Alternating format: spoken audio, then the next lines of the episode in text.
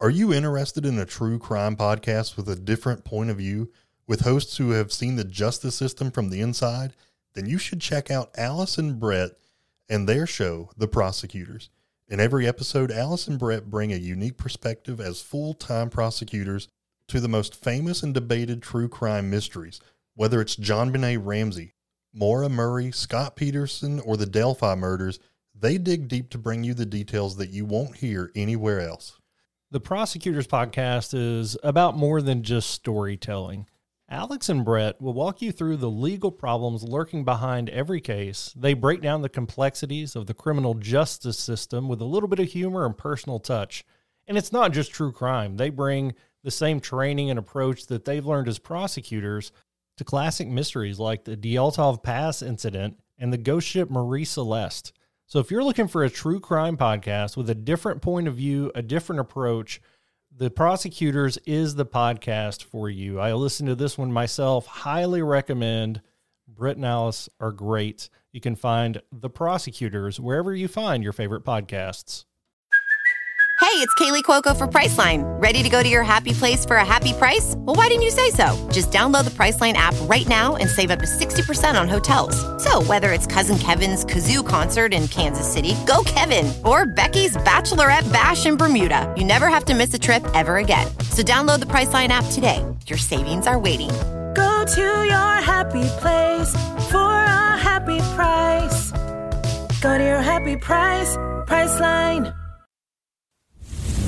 Stoveleg Media, igniting conversation. This started a long life of group homes, detention centers, and ultimately prison. At what point did they intervene? Why didn't they intervene? It's a situation that I would not want to find myself in. I would never want to get attacked, and I would never want to have to defend myself by, by killing somebody. And the big question we always ask John is justice been served here? This is True Crime Cast.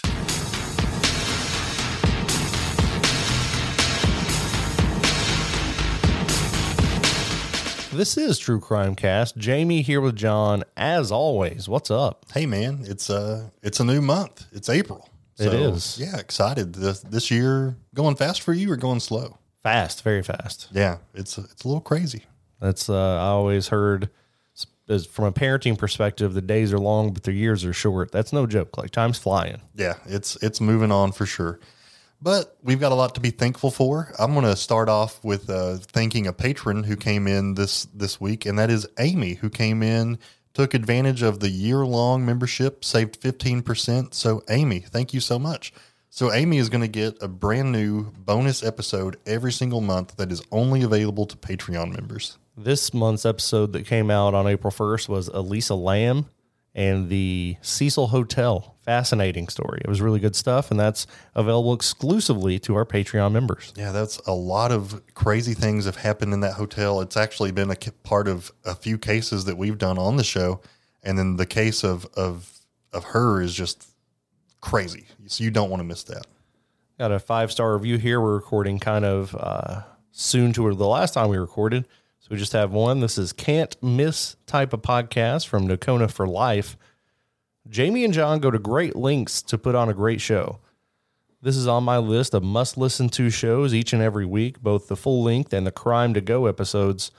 So many details on each case, and nothing ever gets mundane or boring. If you haven't subscribed, you need to. I have a little confession to make, John. Crime to go. Every time I enter that title in, I enter True Crime to Go, but on the Apple feed, it always just says Crime to Go. And I have no idea systematically why that happens. I don't think it changes anything, or obviously I would have tried to fix it, but True Crime to Go. Okay, well, But it says Crime to Go on my feed. interesting. I had no idea that was happening. Got a fascinating one from uh, that's coming up this week, actually, uh, about cat DNA. Yeah, I, I was able to write that one, and you know, I brought a weird moose story a few weeks ago, and now I have a cat DNA story. It's, you uh, and your animal murders. well, yeah, You have to tune in to find out what that means. But we have a great one today as well. This was requested from a Patreon supporter that has requested a few cases. Uh, this comes from Matthew. So thanks for recommending this case to us. And I'm going to be honest, John, when I started researching it, about four different cases blended together because there are unfortunately a lot of cases like this one. Yeah, this is a this is a sad one, so just buckle up. But I'll go ahead and get us started. So we're going to start with a lady named Susan Cox. Now, she was born on October 16th, 1981 in New Mexico, but her family didn't stay there very long and she actually moved to Washington state and that's where she grew up. Now, Susan was an athlete. She was a she loved animals. There's actually a story that her sister tells about how each of them were given a bird as girls. There was a boy bird and there was a girl bird, and if you can kind of see where this was going, before they knew it, the girls had 30 birds in their bedroom. That's, a, lot, of birds. yeah. that is a lot of birds. And, uh, you know, I knew rabbits multiply quickly. I didn't know birds did the same, but More you know. did. So Susan was raised in the Church of Jesus Christ of Latter-day Saints. That's also known as LDS, and that's how we will refer to them henceforth. Now, she had loving parents and had a normal and happy upbringing. When she was 19 years old, she was studying cosmetology in Tacoma, and that's where she attended a dinner party with some LDS classmates at the apartment of Josh Powell. Now, Joshua Powell was born January 20th of 1976 to his parents Stephen and Terry Powell. He grew up in the same small Washington town where Susan grew up. Unlike Susan, though, his home was not a happy one. Josh's father, Stephen, had begun to break away from the LDS church, and that put a strain on his marriage. And there were other problems too. According to the d- eventual divorce filings, Josh's mom said that Stephen also shared pornography with Josh and with his two brothers. So this is an adult male showing pornography to his adolescent children. She would go on to say that Stephen refused to limit certain behaviors, such as Josh was allowed, without punishment, to just kill his sister's gerbil as a teenager.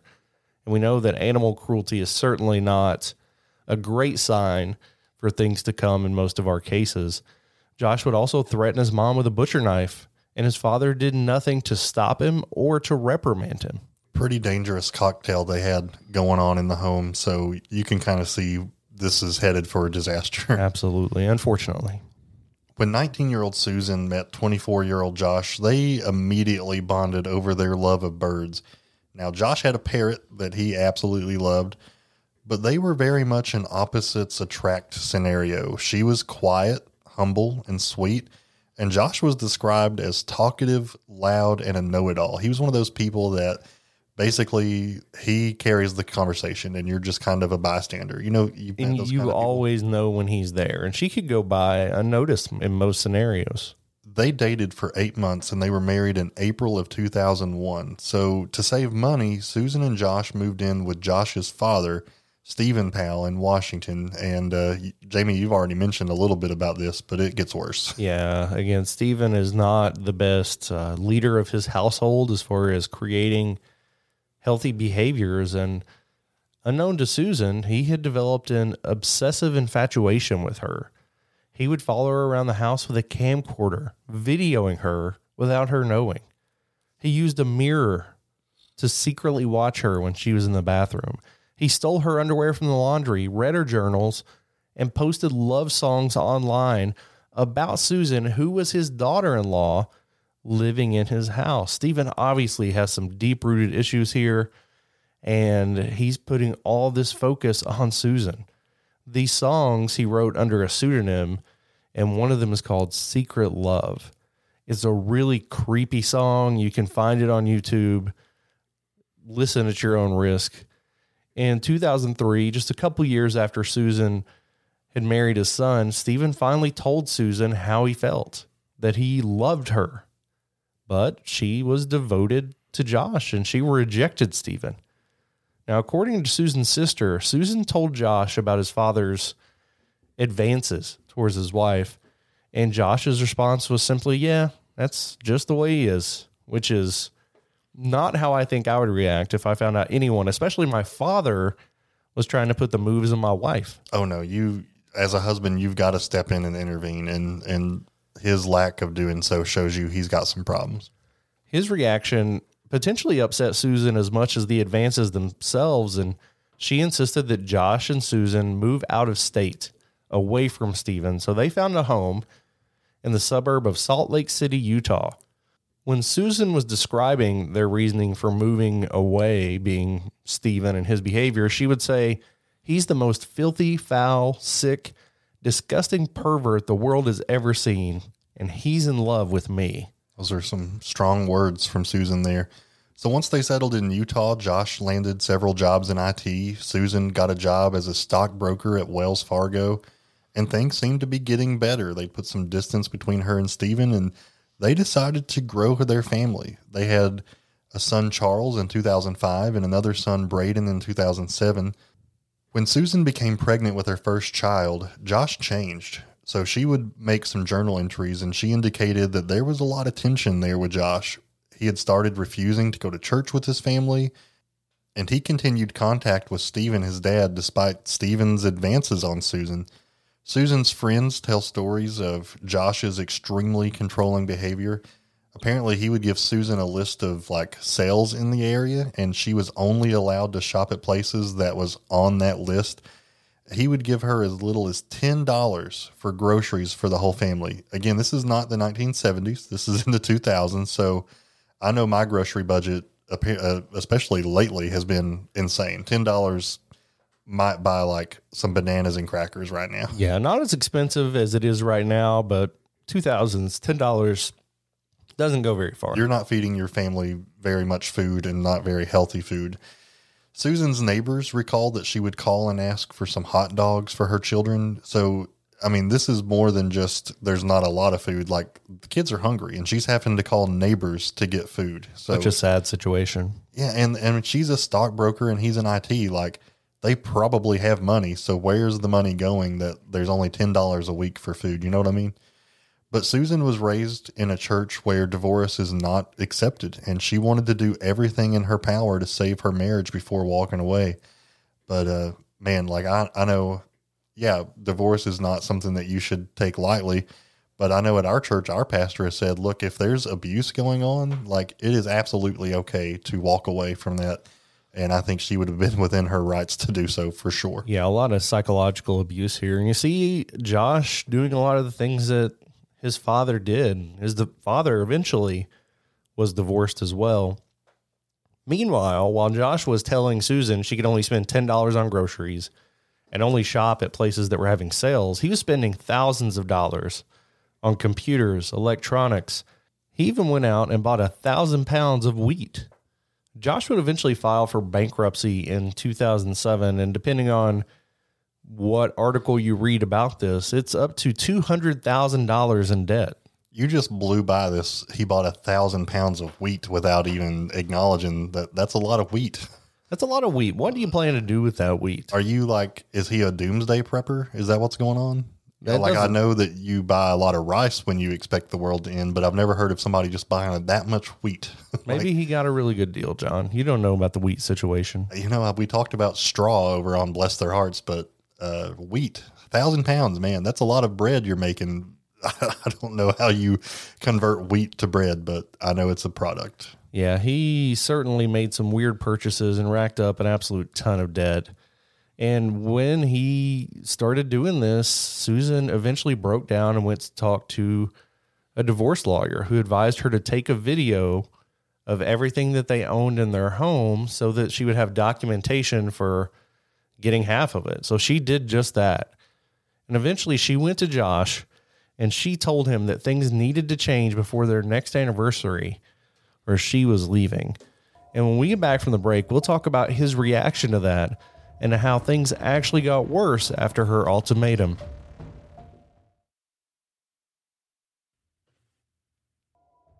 This episode is brought to you by Shopify. Do you have a point of sale system you can trust, or is it a real POS? You need Shopify for retail. From accepting payments to managing inventory, Shopify POS has everything you need to sell in person.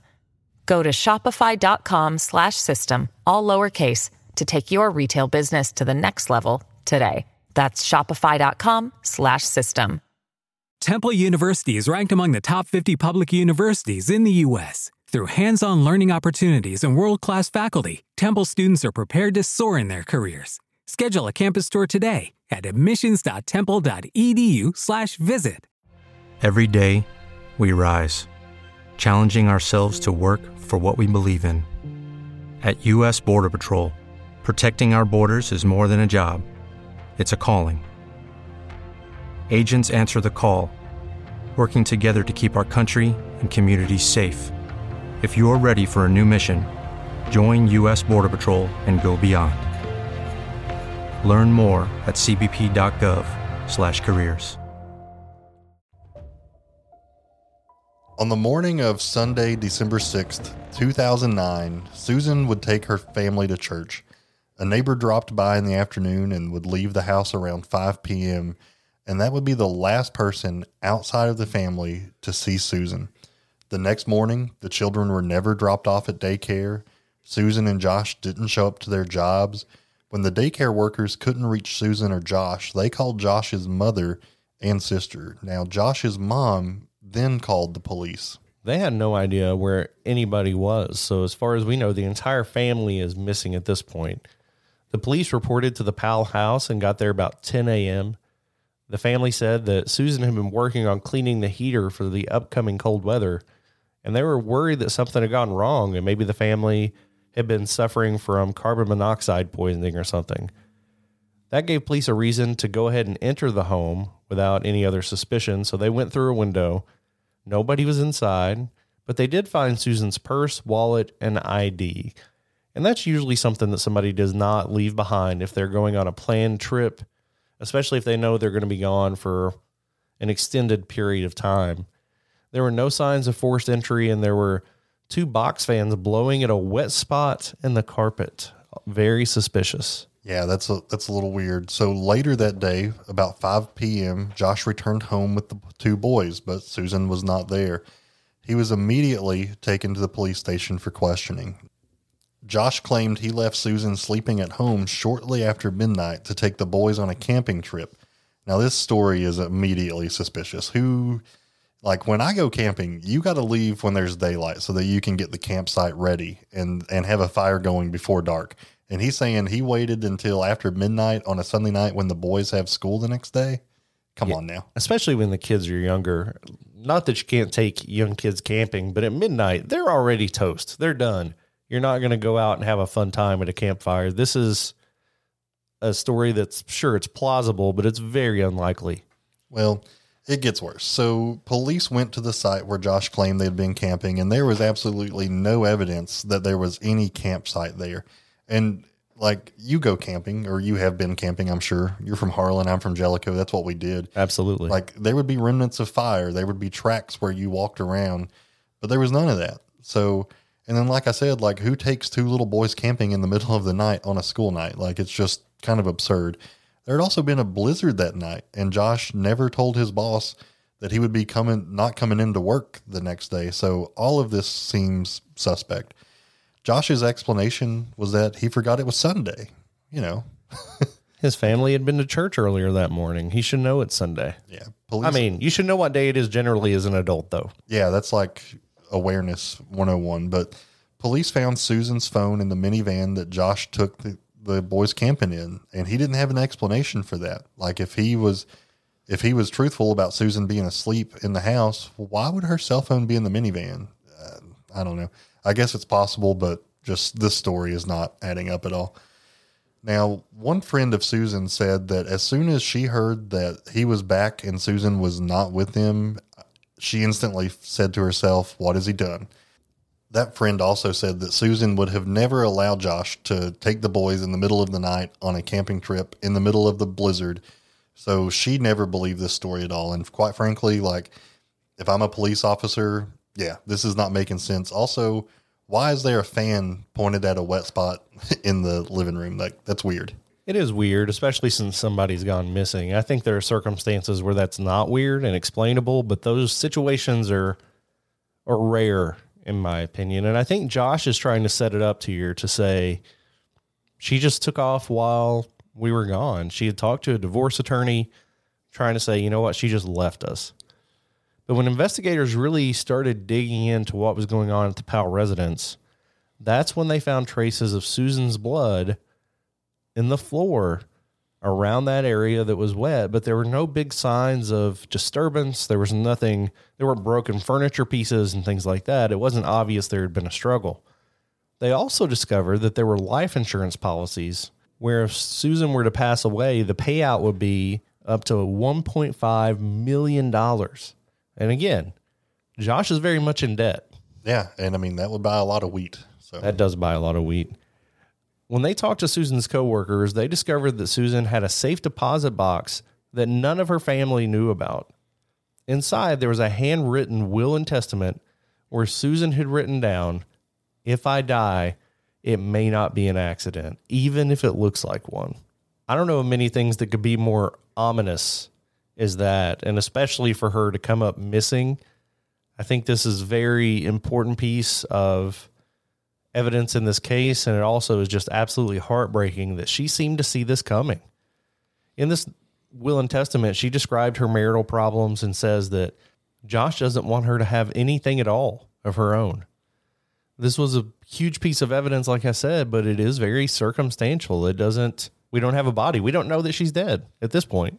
yeah, I mean things are definitely adding up, but that piece alone is not physical evidence that leads to Josh actually killing her, but it is definitely a big piece of the puzzle. Investigators also found that Josh filed paperwork to withdraw money from Susan's retirement account just 10 days after she had disappeared. So, yeah, that's a little strange for sure. He also canceled Susan's regularly scheduled chiropractic sessions and withdrew the children from daycare.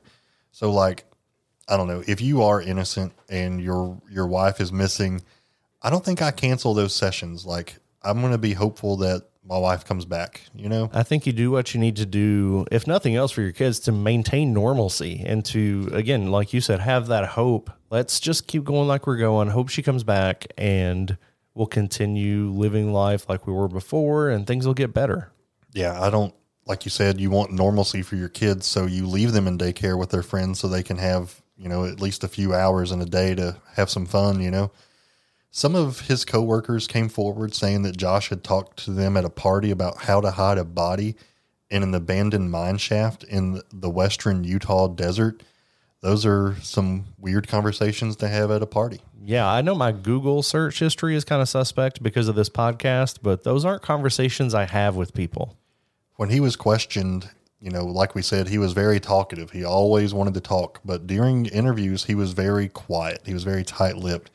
He seemed more concerned that the police busted a window in his house than he was with his wife's disappearance. Those close to the family also say that Josh acted strangely after Susan went missing. He was seen cleaning his minivan in the garage before going to a police interview. His sister would go on to say that it was really odd to me because he was running around the house, grabbing piles of towels and putting them in the washing machine. And finally, we were like, You've got to go to your interview with police. Josh never participated in any search or showed any urgency to help find his wife. This is all really odd. I always hesitate to blame somebody for their behavior after a huge traumatic event because I don't think we ever know how we're going to react. I don't think there's a right way and a wrong way to react. Of course, we would hope that he would be very talkative and trying everything in his power to find his wife and focused on that and not other things. But sometimes people look for distractions. So I'm always hesitant to look for reasons to blame people based on their reactions. When police did interview Josh for the first time, they also interviewed the older son, four year old Charlie. Charlie confirmed that they did go camping that night, but he said that he had gone with his dad, his mom, and his little brother. So Charlie's story is that mom went camping with them. She didn't stay home on the couch. That helps explain why her phone was in the van. you know? Absolutely. He said she was in the van with us, but she didn't ride home with us. He told investigators that his mom stayed out where they were camping at the dinosaur park and she stayed where the crystals are. Now, what was that conversation about where to hide a body? Yeah, in an abandoned mine shaft. So it's starting to add up here, isn't it? It is. Weeks after Susan's disappearance, a teacher reported that Charlie said his mom was dead. Several months later, Susan's parents said the younger boy, Braden, drew a picture of a van at daycare. Now, this van had three people in it, and he told the daycare workers that mommy was in the trunk. And I say I don't want to look at people's behavior too much directly after a traumatic event, but these are kids, and kids don't have as much of a filter as adults do. They say the truth, they're very truthful, and it's hard for them to keep secrets. So these things are starting to come out through the kids. And it should be noted that Charlie was also making comments in his original interview saying things like they took an airplane to go camping. So it's almost like their dad was trying to get them to lie, but they just couldn't do it right because Charlie was four years old. How do you expect him to do that? Detective Ellis Maxwell would say that there was a pile of circumstantial evidence. Was there enough to arrest Josh and book him in jail and hold him accountable? Obviously, there is, but could they? No. The Salt Lake City District Attorney refused to file charges without a body until a year had gone by. And I know that it's tough to prove a murder without a body, but with this much circumstantial evidence and potential of bad things to happen later on, I think you have to take action, and they didn't here. Yeah, I mean, we know the rest of the story that you guys don't know yet, but even without that in mind, uh, I, I, think that if I'm the the attorney here, I allow charges to be filed. Um, you have, I think, in my mind, you have physical evidence. You have blood in the living room. You have testimony, even if it is a four year old. I mean, it's it's pretty damning, and and the testimony collaborated by his uh, coworkers at a party line up with what the child's saying now. So yeah. I feel like you have enough, even without a body. Police publicly declared Josh a person of interest in the case about a week after Susan went missing. They announced they planned on questioning him again and subpoenaed all footage of interviews of Josh from local media. Josh hired an attorney and he became increasingly uncooperative. Then, suddenly, he moved himself and his children to Washington to live with his father. Soon after this move, that's when the website susanpal.org was launched. And the website had several anonymous entries that defended Josh as a victim of a smear campaign by Susan's family and the LDS church. There were posts that began to speculate that Susan's disappearance was connected to a journalist who vanished the same week as Susan. And the theory was that they had ran off to Brazil together. This is absurd. You know, like this is just. This is a narrative that Josh pushed quite a bit as well, but there was zero connection that anybody could find between Susan and this other missing person. Well, not only was it pushed by Josh, but the it is believed that Josh and his dad Stephen wrote these posts, so they were pushing them themselves. they invented these ideas, right? In late 2010, both men claimed that Susan had mental illness and that she ran off with another man. Susan's family rejected these claims, saying that there was zero evidence to support this.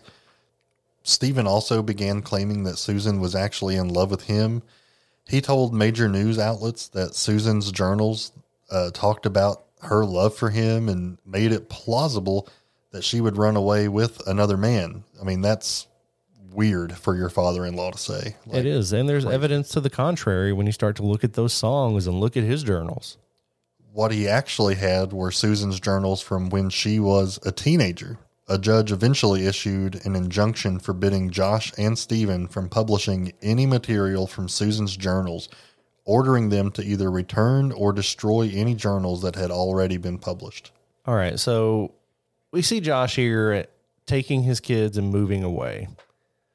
To some degree, I get that. You're under public scrutiny, you're looking to help your kids have a normal life. Maybe you do move away. We know how awful of a guy his dad is, but that's his dad. That maybe that's a comfort place for him, for the kids hiring an attorney, lawyering up, we can't blame him for that.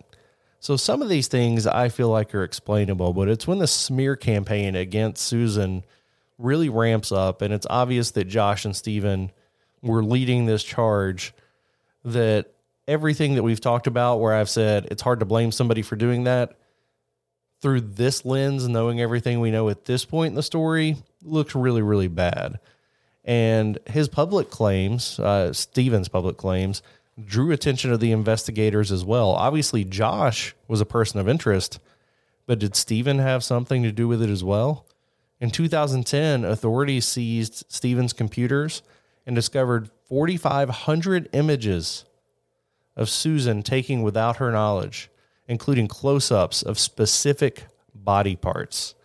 So these were photos that he took without her knowing when he's looking through a mirror in the bathroom, when he's following her around the house. So obviously showing some of that obsession we talked about earlier. They also found evidence that he had secretly videotaped other young girls, including two neighbors. On September 22nd, Steven was arrested on charges of voyeurism and child pornography. Josh was named as a subject in the child pornography investigation as well. And this is when Susan's father, Chuck, filed for full custody of Susan's children to get the kids away from Steven and Josh due to all their very suspicious and downright despicable behaviors. Courts granted Chuck temporary custody of the boys, ruling that Josh would have to move out of Steven's home if he wanted to see his kids again. After a series of court ordered evaluations, it was determined that Josh had adequate parenting skills, no criminal record, and a steady employment history. You know what kind of criminal record he could have, John? He could have been arrested for murder. yeah. The evaluator noted that Josh failed to admit normal personal shortcomings. He was overbearing with his sons and he was defensive and paranoid. I think as a parent, you have to admit you're not perfect, right? Like, I feel like we're still figuring this out. Nobody's great at it. Oh, yeah. Like every single day, I remind myself that I'm an idiot. It was recommended that Josh could have visits with his sons, but that they would be supervised. And this could happen a few times a week. Now, supervised visits, John, in your line of work, essentially means that a representative of the state is there just to make sure everything goes uh, goes well and there aren't any suspicious behaviors and no dangerous circumstances for the kids, right? Right. And things would get dangerous. So let's talk about that. So early 2012, there was new evidence emerged from one of Josh's laptops. His computer contained images of cartoon pornography, including incest and bestiality. Josh was ordered to undergo a psychosocial evaluation and to take a polygraph test, but he would never make it for those evaluations. On February 5th, 2012, there was a social worker named Elizabeth Griffin, and she brought Charlie and Braden to a supervised visit at Josh's home. Now, when she pulled up, the boys ran out of the car and got to the door ahead of Elizabeth, and Josh grabbed the boys and locked the door before she could get inside. Now, I would say the boys running to the door to see their dad to a place they were familiar with is pretty common behavior for a visit like this, right? Yeah, but when Josh grabbed the boys and locked the door, as a social worker, my heart drops right there because you know something is about to go down. Absolutely. Elizabeth begged for Josh to open the door and he wouldn't. She could hear the boy screaming and she called 911. I tell you, like, I'm getting chills just reading this because I know, like, shoot, I was on a, I was out after hours last night with one of my workers with a really bad situation. And, you know, you as a social worker want to protect these kids. You want to do everything you can. And this is just an awful feeling. I, I feel so sorry for this lady. And it sounds like she reacted quickly and started trying to do something else to help these kids stay safe. So she called 911 and she told the operator what was happening. And she also reported that she began smelling gasoline. You can kind of see where this is going. The next thing she knew, the house exploded and it killed Josh and the two boys. This all happened so fast. She tried to get in the house and couldn't. She immediately called 911. I think the smell of gasoline is certainly suspicious, but I don't know that you ever feel like, yeah, this house is about to explode. That had to be something incredibly unexpected and traumatic for the social worker, Elizabeth Griffin. Moments earlier, Josh had emailed his friends and relatives to say goodbye. His attorney's message said, I'm sorry, goodbye. His message to the bishop contained instructions for finding his money and shutting off his utilities. A brief investigation proved that this was a deliberate murder suicide. Josh had taken out $7,000 from his bank account the day before all this went down. He had also donated all the boys' toys and books to local charities. The official cause of death of all three was carbon monoxide poisoning, but once the investigation of the scene started, it was absolutely gruesome. They found that the boys had chopping injuries on their heads and on their necks. And they found the remnants of a hatchet near Josh's body. And investigators believe that Josh attacked his children with it before they finally all passed out from the smoke to ensure that they would not get out of the house alive. Gasoline has been spread all throughout the house, and it was obvious that not only did he want to kill himself, but he wanted to take his boys with him. Now, this is one of the more sad situations. Of course, there's a lot of murder in what we talk about. It's all sad, but anytime innocent children are hurt, especially by one of their own parents, it's really hard to process and it's really hard to talk about. But and, and I guess I just want to know like why like yeah, kill yourself. I mean, I know that sounds awful, but I was trying to think of a better way to say it, but there's not one. If you Like- want to kill yourself because of everything going on and you know you're going to go to prison for killing your wife, just yeah, do leave it. your kids But, out like, of it. Why the kids, man? Like that it just it is heartbreaking and also just pisses you off, you know? So when authorities told Steven, who was in prison, about his son and grandsons, he didn't appear upset. I mean, he the apple doesn't fall far from the tree. Steven is a psychopath too. Two weeks later, Steven invoked his Fifth Amendment right to not answer questions about Susan's disappearance. A few months after the murder, Steven was convicted and sentenced to seven years in prison. He was released from prison in 2017 and died of natural causes on July 23, 2018. Susan's family believes Steven knew what happened to their daughter, but whatever he knew went to the grave with him. So we don't know what happened to Susan. Her body was never discovered. Josh is dead. Steven's dead. Those are the two prime suspects here. Could anybody else know what happened? There is one other suspect, or at least a person who we think might know what happened, even if he was not directly involved. And that's Steven's brother, Michael, who received the payout for Steven's life insurance. A few days after Susan disappeared, Michael abandoned his car, which was in fine condition, in a junkyard in Oregon. He had been questioned about his sister in law, but was never charged with anything. He was always evasive about why he left his car where he did, because that's not something that people normally do. And nearly a year after the death of Josh and the boys, Michael jumped from the roof of a parking garage in Minneapolis. Utah authorities have since said that they believe that Josh and Michael were accomplices in the murder of Susan, that Michael knew what happened, and both of these individuals ended up committing suicide. Police closed the active investigation of Susan's disappearance in May 2013. They they pretty much figured that the two people responsible had, you know, they were not alive anymore. So case closed.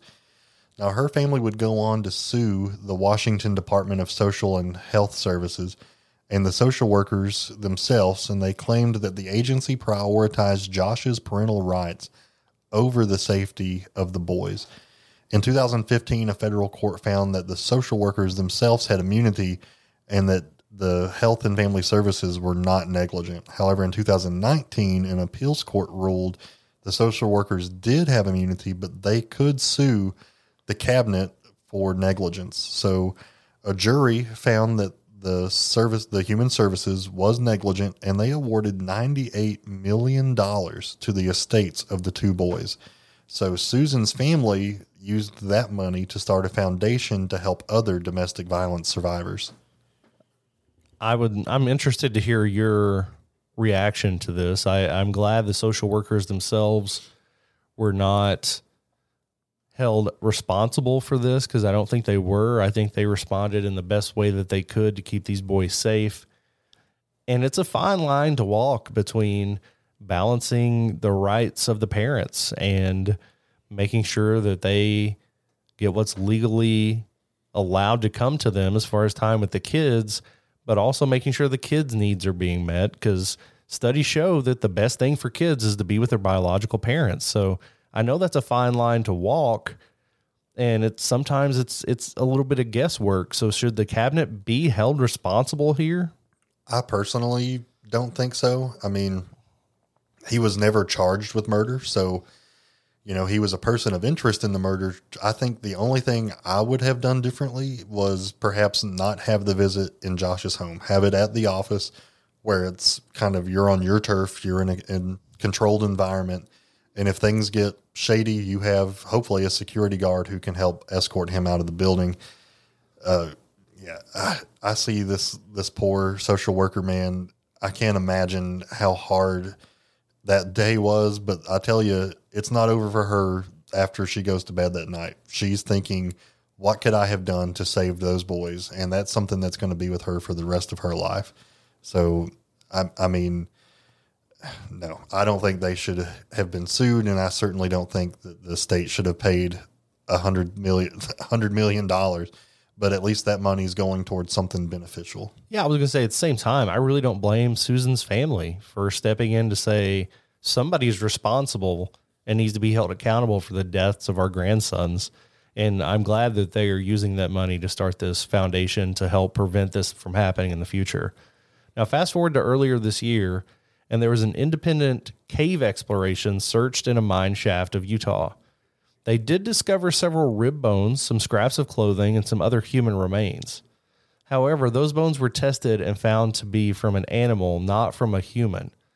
But Susan's father is hopeful that a sock and a blouse that they found in this mine shaft can possibly be tested and linked back to Susan. If those provide a lead, then teams could go back into the mine and use cadaver dogs to search for more material, more evidence to prove that that's where Susan and her final resting place were. Her father, Chuck, has said that this location has always felt different to him and he feels like this is where she is. Now, this particular mine was about 30 miles from the campsite where Josh took his kids the night that Susan disappeared. And Chuck believes this could be uh, the the site that the body was dumped after Josh had killed her, probably at home, and put her in the trunk of the van to take her out to the campsite. And he thinks that this has the potential to finally give his family some peace and some closure. Now, the issue now, John, is that even if we discover this is where she is, it doesn't seem like there's anybody to be held accountable. Michael and Josh both killed themselves. Steven, if you think he was involved, passed away.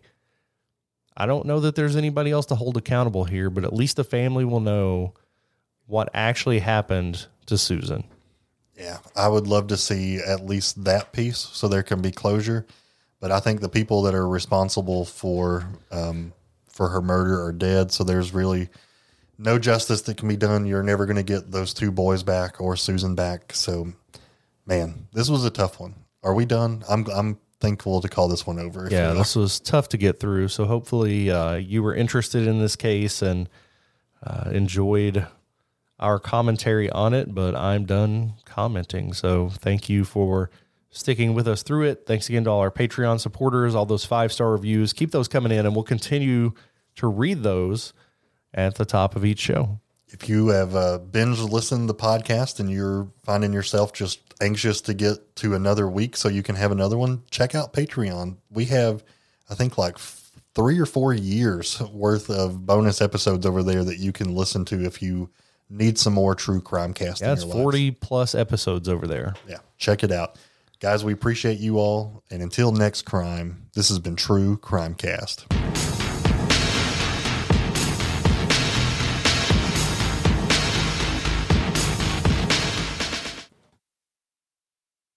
You've listened to True Crime Cast, distributed by Stoveleg Media.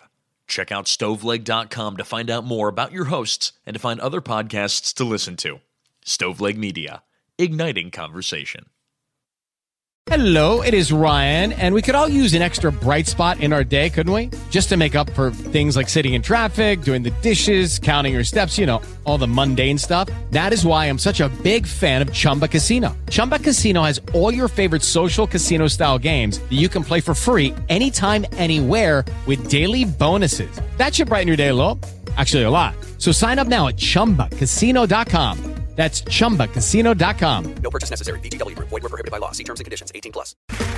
Okay, round two. Name something that's not boring. A laundry? Ooh, a book club. Computer solitaire, huh? Ah, oh, sorry. We were looking for Chumba Casino. That's right. ChumbaCasino.com has over 100 casino style games. Join today and play for free for your chance to redeem some serious prizes. ChumbaCasino.com. No purchase necessary. Where prohibited by law. 18 plus terms and conditions apply. See website for details.